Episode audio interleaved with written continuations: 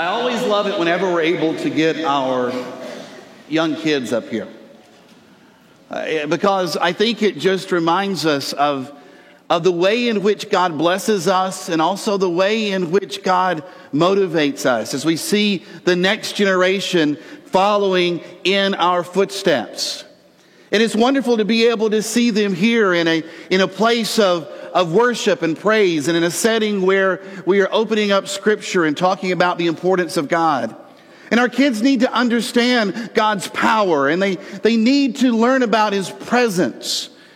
And they need to be hearing conversations that deal with His provision on a regular basis, not just in, in places like this, but also within our homes. But what we try to do when we, when we come together as a family here, we want to, to offer opportunities where your family can be uplifted and strengthened and, and your children can hear lessons and have times of prayer that, that mirror things that are perhaps already going on within your own family and conversations that you are already having. And so, what I want us to do this morning is we're getting ready to go back to school. We're going to start a brand new series. We're going to start a brand new series of, of lessons, and I've put this uh, right here for a purpose because this is something that I'm going to be doing for specifically for our young people as they're going back to, to school, as they're going back to college. It, but it's also going to be for those of you who are parents, those of you who are in the workforce right now, those of you who are also retired. This is going to be a, a large, all encompassing series, but it's going to be focused on something that you learned probably as a little child. It's all going to be focused on a story in Scripture that you have heard so many times that you think you know exactly how it goes. And you think you understand exactly who wins and who loses, who's the enemy, and who's the champion. You think. Our story takes place in the valley of Elah. And it's a valley where the armies of God have gathered, where you have the, the armies of Israel, that they have gone out to battle against the enemy of the Philistines. And they are on one side, the Philistines are on the other. And there is all this preparation being made for this great battle that is going to take place. A battle that is going to reshape the political landscape. A battle that is going to truly show once and for all who has the God that is the most powerful. So you have the armies of Israel and the armies of the Philistines. We don't go to their valley. In fact, we don't talk about being in valleys that much anymore. You read through the Old Testament, and there's always a valley of this or a valley of that that people were going through. And we get so used to watching movies like Lord of the Rings and things of that nature, and there's valleys of this and, and that, but we don't use that term anymore, even though you and I also have different valleys that we walk through and then we prepare for battle on. We've got that valley of debt that we go through, parents, as you are putting your children, sending them off to college, right? You know that, what that feels like. Maybe it's not even putting your kids off to college. Maybe it's just having children in general, and you understand what the valley of debt feels like. There's that valley of loss and grief that we go through from time to time, whether it be because of death or whether it be because of the destruction of relationships that we're a part of. We know what that valley feels like. There, there are those valleys of success and triumph, and there are those valleys of, of bitter defeat. We don't use that terminology, but we know what it means to be standing on one side, looking into the valley, and to see the enemy on the other side, and we're wondering, do I really want to go? Do I really want to take this challenge on? And so the champion of the Philistines comes out. And he stands and he taunts the army of the Israelites. And he says, I defy the armies of Israel today. Send me a man who will fight me. Now, this was something that was practiced often in ancient times. It was a way to be able to save lives and to prevent massive bloodshed because one army would send a champion, another army would send a champion. They would do one on one battle, and whichever champion won, that army was victorious, and the other army would then have to lay down their arms. And so Goliath says, You send me your champion. But as you see in the text, Saul, who was king for the Israelites, and all of his people heard this, and they were terrified and they were deeply shaken. Terrified and deeply shaken. I think that oftentimes can describe the feeling of a middle schooler, right? Yeah. Terrified and deeply shaken. That's kind of how you feel that first week as you walk into middle school and you're seeing all of these people that, that look familiar, but their voices are a lot deeper than they used to be. And you're looking up and you're wondering, will I ever be like them? And you're seeing all of these lockers and you're changing classes and there are all of these other things that are taking place within your body and within your life and you are terrified and deeply shaken. I think it also describes often how our teachers feel when it comes time to go back to school. They get the list of the students, and they'll say they don't do this, but they do. They look at that list and they start going down the names. And it's like, oh, oh, oh, oh, oh. Oh. oh sometimes it's Lord, Lord, Lord, Lord, Lord, Lord, Lord, Lord. Right? I mean, that's. You feel me, right, teachers? You understand that. Where, where you are terrified and, and you're deeply shaken. You're leaving off for college for the first time, and you're telling everybody this is going to be a breeze. I've got this down. I've got freedom. I've got an apartment. I've got roommates. I, I don't have to wash clothes. This is going to be awesome. But in your moments of true honesty, as you're pulling out of the driveway and you hit the interstate and you point that car for wherever it is that you are headed, there is that moment of terror as you wonder, Am I going to be able to make it? We all know what it feels like. Whether you take a new job, you move, you, you, you name it. You've been there where you have heard the enemy taunt you and ask for a champion to come down and do battle, and you are terrified and deeply shaken. So, what does it take to be able to answer the challenge of the enemy. I want to go to a New Testament passage real quick. It's in Romans chapter 12 and verse 2. It says, Do not be conformed to the pattern of this world, but instead be transformed by the renewing of your mind now we hear this and we think, that's what I want. I want to be transformed. I want to be different. How is it that I need to, to renew my mind so that, so that I don't have to be like the world, that I can be victorious, that I can be a champion? And oftentimes we run off and we try to get different Bible studies and we get different self-help books and we want to renew our mind. But here's something cool about this. Paul uses this word transformed. And it's a word in the New Testament is used only two other times. Once is when Jesus is on the mount that we call transfiguration. Where when I was in elementary school and, and going to Sunday school, we would have these lessons to talk about Jesus going up on the mountain with his three closest friends. And all of a sudden then there are these patriarchs of old that show up and Jesus' face begins to change. And there is this color. There is this light that comes and you hear this, this sound, at least when you're in elementary school, you do, you read that and it's like, oh, you know, Mount of Transfiguration. Ooh.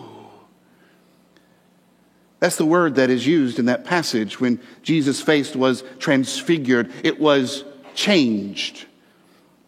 Paul also uses it when he talks to the Corinthians, and he says, Listen, there was a time when Moses would, would wear this veil over his face after he had been having conversation with God. And he wore the veil because his face was glowing and with radiance because he had been in God's presence. And he would wear this veil and that radiance would fade. And he would say, that, that represents the old fading covenant. He said, but the new covenant of God is one that has glory that does not fade because you have come into God's presence and that glory continues to shine. And he says, because you have withheld the glory of God, we are being transformed. And he uses this word. And so, the two other times that it's used in the New Testament, the, the idea is always that transformation occurs because a new view of God has been experienced. So I see God differently now. And because I see God differently now, there is this transformation that occurs. Whether it be in the face of Jesus or in the face of those who follow after Jesus, the life of those who follow after Jesus. And so he says, listen, I want you to be transformed by the renewing of your mind. Now, earlier in chapter 11, he had just got finished writing about the awesome power of God. He finishes it up at the very end of that chapter. Now remember, they didn't have chapters then. It all just flowed together. So he gives this great picture of God, and then he flows right into this idea that you need to be transformed by the renewing of your mind. Now let me tell you why all that's so important, and it deals with our story. At some point in time, all of you were handed one of these. You were given a box. Maybe it was given to you by your parents. Maybe it was given to you by your church denomination. Maybe it was given to you by the Christian school that you attended. And you were told this is God's box. This is the box that God fits in. And so you learned how God works and what God does and what God does not do. And now, for all of your life, you have walked around with this box. And you've walked around and you have understood life to the extent that you have understood how God fits into this particular box. And our boxes have all kinds of, of labels that we write on them. Labels such as God doesn't work like he used to. Labels like God can't forgive what I did. We, we write labels on this box that say, God can't use my gifts. And you've got your own Sharpie and you've got your own box, and and you've written your own label on what the God that lives in this box can or cannot do. Now, here's why this is important your view of God will color every challenge that you encounter. Your view of God will color every challenge that you encounter. When you go into the classroom in a few days, when you go to work tomorrow, the next time you go to the doctor's office, the next time you're going to have a difficult conversation with someone in your family, your view of God will color every challenge that you encounter. You're on one side, the enemy is on the other, and depending on the view that you have of God, it will determine how you act and how it is that you react. And so when Saul and the Israelites heard the champion of the Philistines come out and defy the armies of the living God and say, Send me a champion, it says they were terrified. Because the God of their box was smaller than the champion of the Philistines. And that's when a guy named David comes on the scene. And David shows up and has a little bit of a different perspective. And you know the story how he walks down and takes those five smooth stones and goes to approach the champion. But here was his perspective. I come to you in the name of the Lord of heaven's armies, the God of the armies of Israel, whom you have defied. And today, the Lord will conquer you.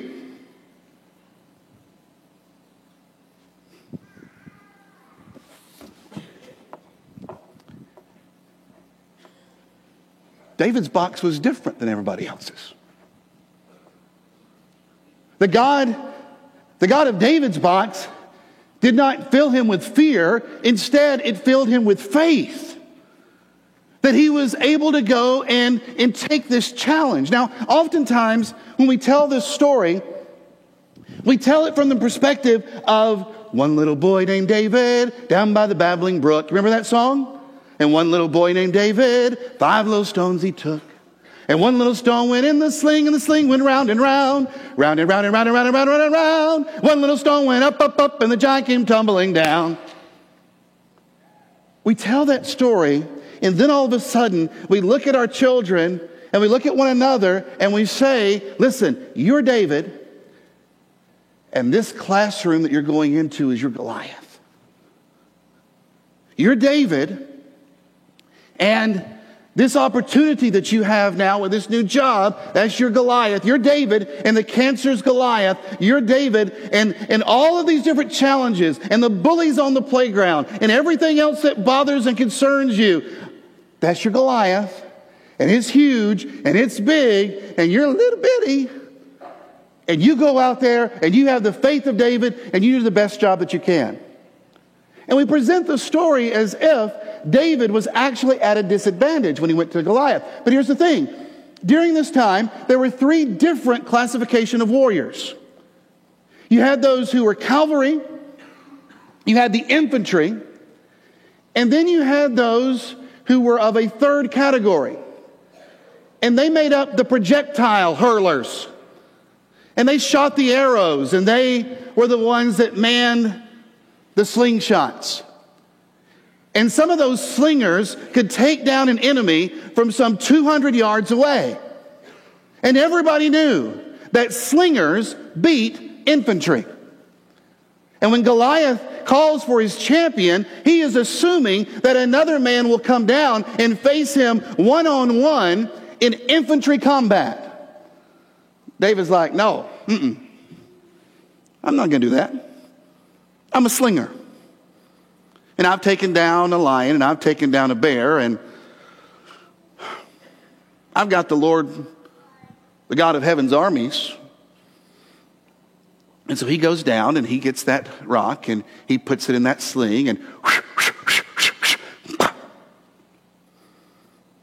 and Goliath falls. Goliath falls and everybody is stunned. Everybody is stunned at what takes place. And then I want you to see what happens next. 1 Samuel chapter 17, verse 51. It says, When the Philistines saw that their champion was dead, they turned and ran. And the men of Israel and Judah gave a great shout of triumph and rushed after the Philistines. Now, here's what's so, here's what's so cool about that. Now, earlier, the armies of Israel were on one side, and the, the armies of the Philistines were on the other, and the armies of Israel were terrified. And all of a sudden, the champion of God walks down to take on the champion of the Philistines, and the champion of God is victorious. And now, all of those Israelites all of those people in the army, all of those battle hardened soldiers are filled with a new life and a new spirit. And with a shout of triumph, woo! They rush down into the valley and they chase the Philistines. And it's again here in our story that oftentimes we look at our children and say, You too can be victorious just like David was. And here, is where we set them and ourselves up for failure. Because all of you have been in a situation before where you have faced the enemy and the enemy won. and you look back on your Sunday school education and you said, Why couldn't I win like David? And maybe you became very discouraged because you thought, well, if I can't win that battle, I'm not going to be able to win any others either. I mean, if I can't win the battle over my, my tongue, if I can't win the battle over the way that I speak and the words that I say and the, the the venom sometimes that just comes out of my mouth, if I can't win that battle just over the way that I talk, how am I going to be victorious over battles that deal in a lot larger ways when it comes to my faithfulness to my family, when it comes to my fidelity in my finances? How am I going to win those battles if I can't even control the way that I speak? And so we come and we sit in churches and we listen to preachers and we hear stories of the great men and women of old who triumphed.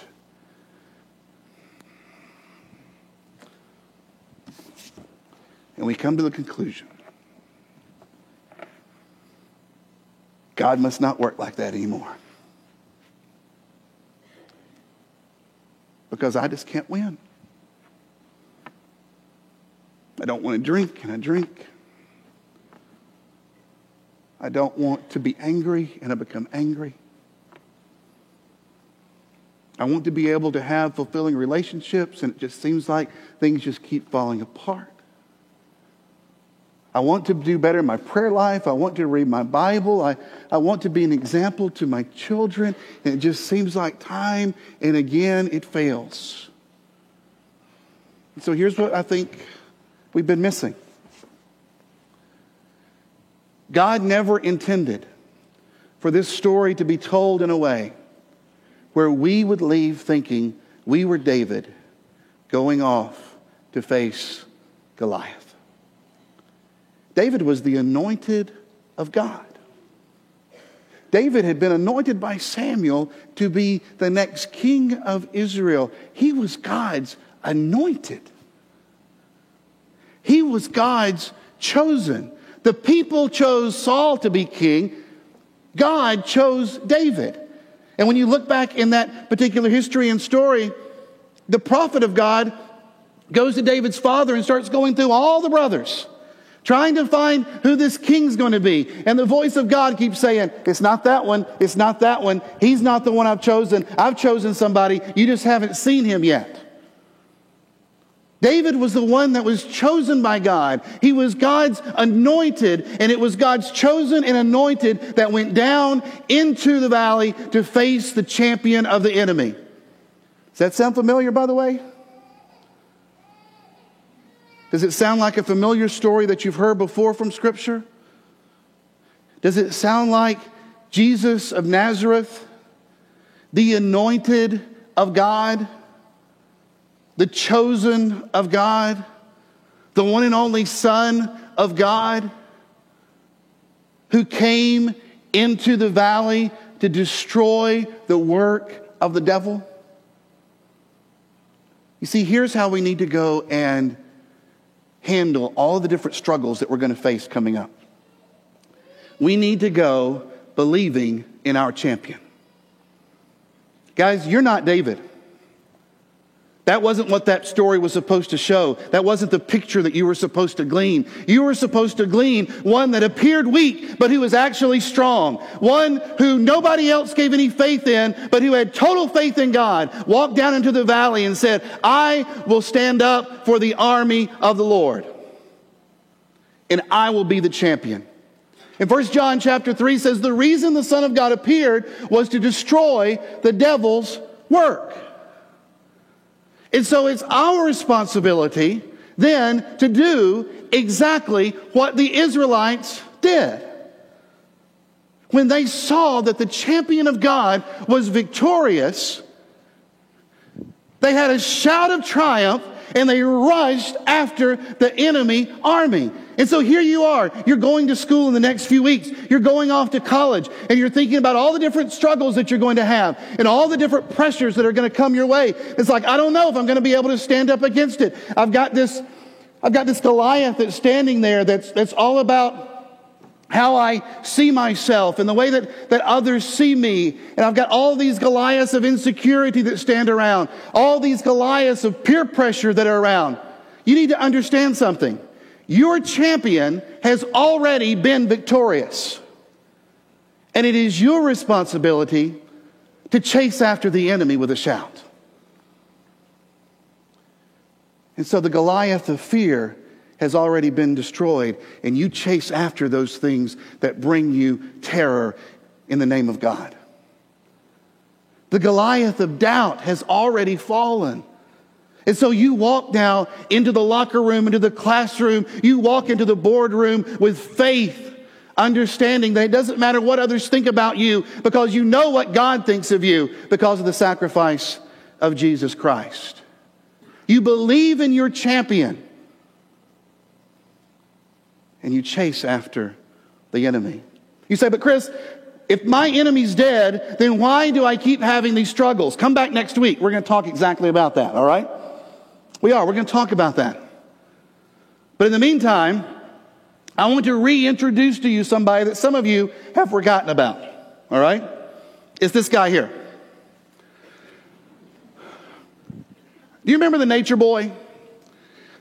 I've been blessed uh, to uh, volunteer and coach football, uh, middle school football, the last few years. And uh, this year I'm getting to hang out with some of our church family here who are also involved in coaching.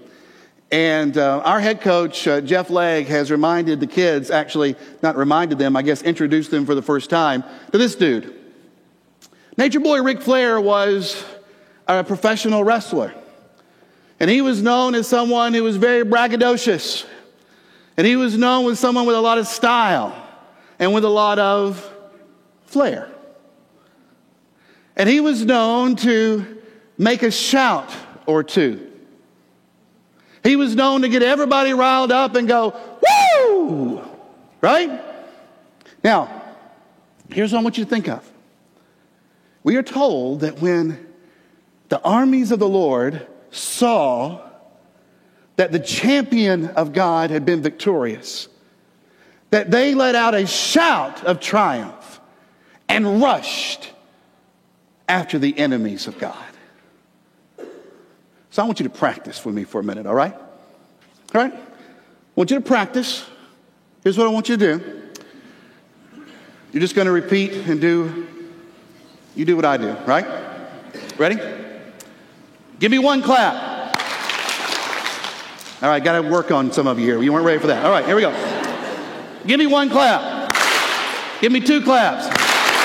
Give me two claps and a Ric Flair. Woo! You say, wait a minute. My God doesn't do that. There might be a lot of things that you think your God doesn't do. But could it be that your God is too small? Like the God of the armies of Israel. See, if, if your God always votes like you do, your God is too small. If your God only goes to your church, your God is too small.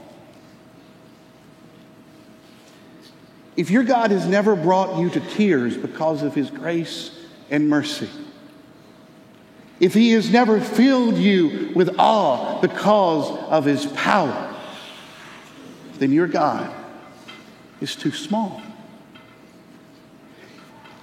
If your God can't handle the champions of the enemy at your school and in the classroom and on the ball fields and in the locker rooms, then your God is too small.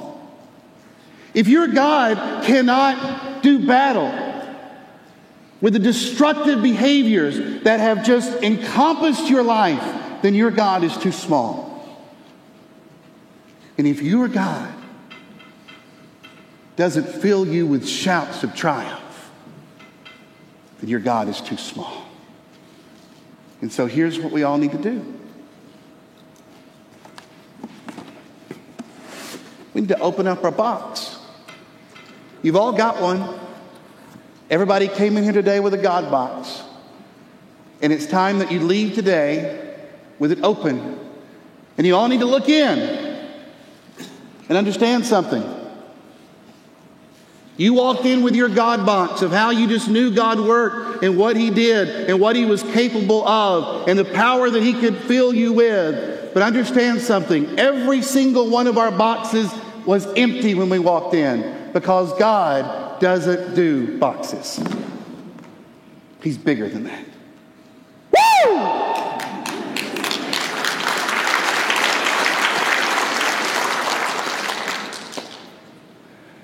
Your giant has fallen, church. Whatever it is that you are afraid of, whatever it is that whispers in your ear and tells you that you can't achieve, whatever it is that holds you back from living in the power of the Spirit of God. The Apostle Paul said, Now to him who is able to do immeasurably more than anything that we could ask or imagine. That is the God that we serve. It's the God that David walked into the valley with, and it's the God that you're going to walk into school with, and your guys are going to go to Ole Miss with. It's the God that those of you who are heading to Harding, that's the God that's going to be there. It's the same God that's going to be in downtown Chattanooga. He's going to be in Ooltewah. He's going to be all around this city, all around this state. He's going to be all around the world, no matter where you go during this next week. So you give a shout of triumph because your giant has fallen, and Jesus Christ is the champion of all. And if you'd like to stand and give him praise, I encourage you to do so right here and right now.